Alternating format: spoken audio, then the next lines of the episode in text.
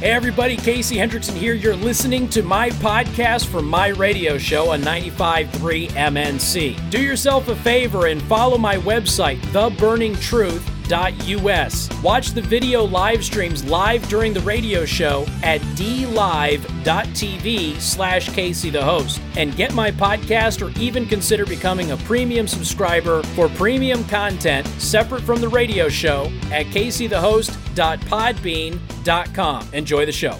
All right, so speaking on race issues, let's just continue on with this, shall we?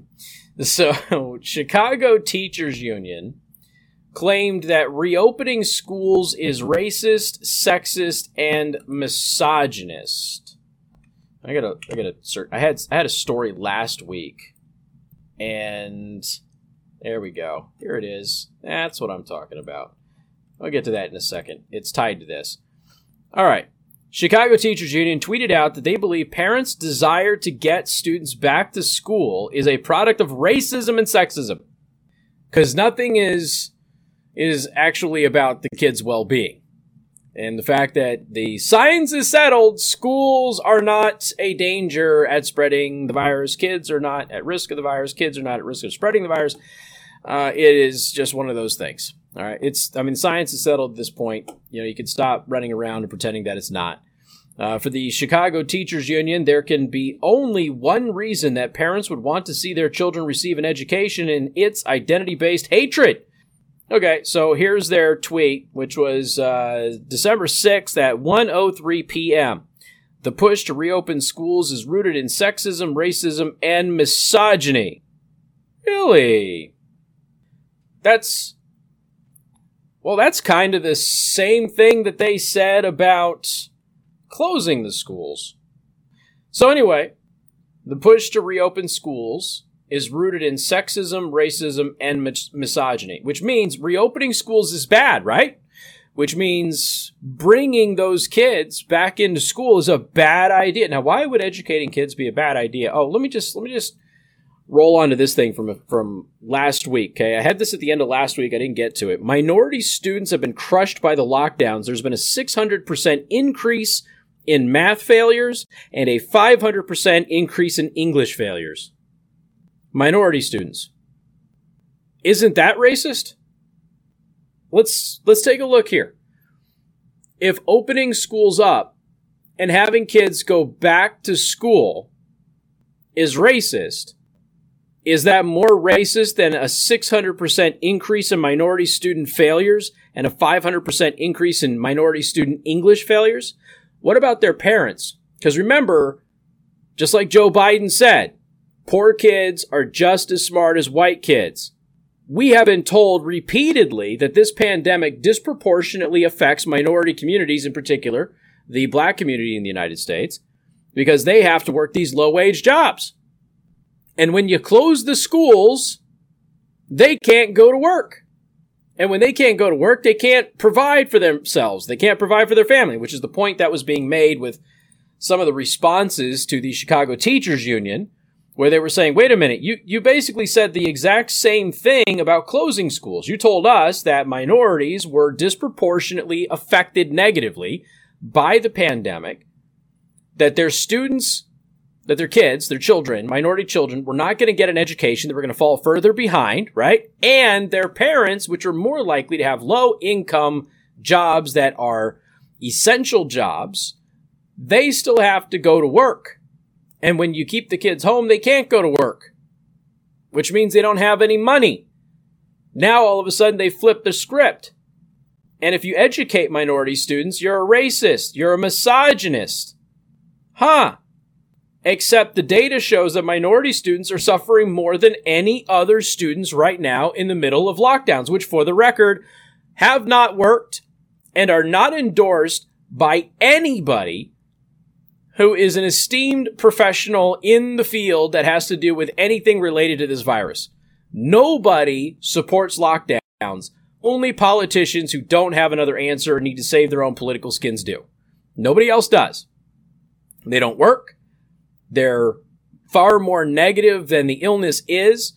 And that, that is, dare I say, settled science. Even the WHO, the CDC, they're all saying it is time to reopen schools. It is time to stop lockdowns. Do other stuff, but you got to stop this this nonsense. This is disproportionately harmful, and it doesn't work. Okay, so what do you mean it doesn't work? All right, look, uh, it, this is I, I realize some of you it's the lowest common denominator. If lockdowns worked, we already had lockdowns, correct? Hmm. Hmm. And if lockdowns worked, why do we need another one? Right, didn't work.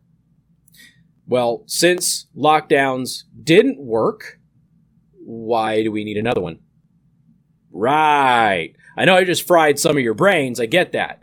But this isn't all that difficult for even people of, of lower than average intellect to be able to understand. So if you're perplexed by that, I got I got bad news for you.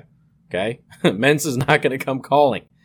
So well now now the teachers union has deleted their tweet uh oh.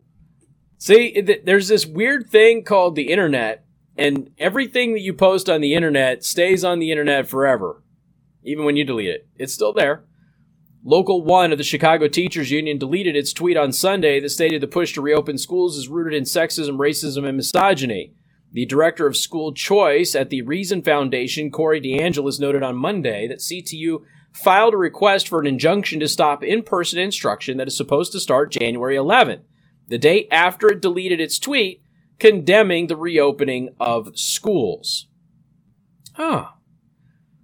So they filed a request for an injunction to stop in person instruction. So Chicago schools do not want to teach kids in person. Okay. All right. Interesting. They further observed that the reopening schedule for January 11th in Chicago is only for students in pre K and cluster programs, which would allow parents, a good chunk of them, to go back to work. We're, we're talking about pre K. Okay, we're talking about cluster programs. We're not talking about grade school here.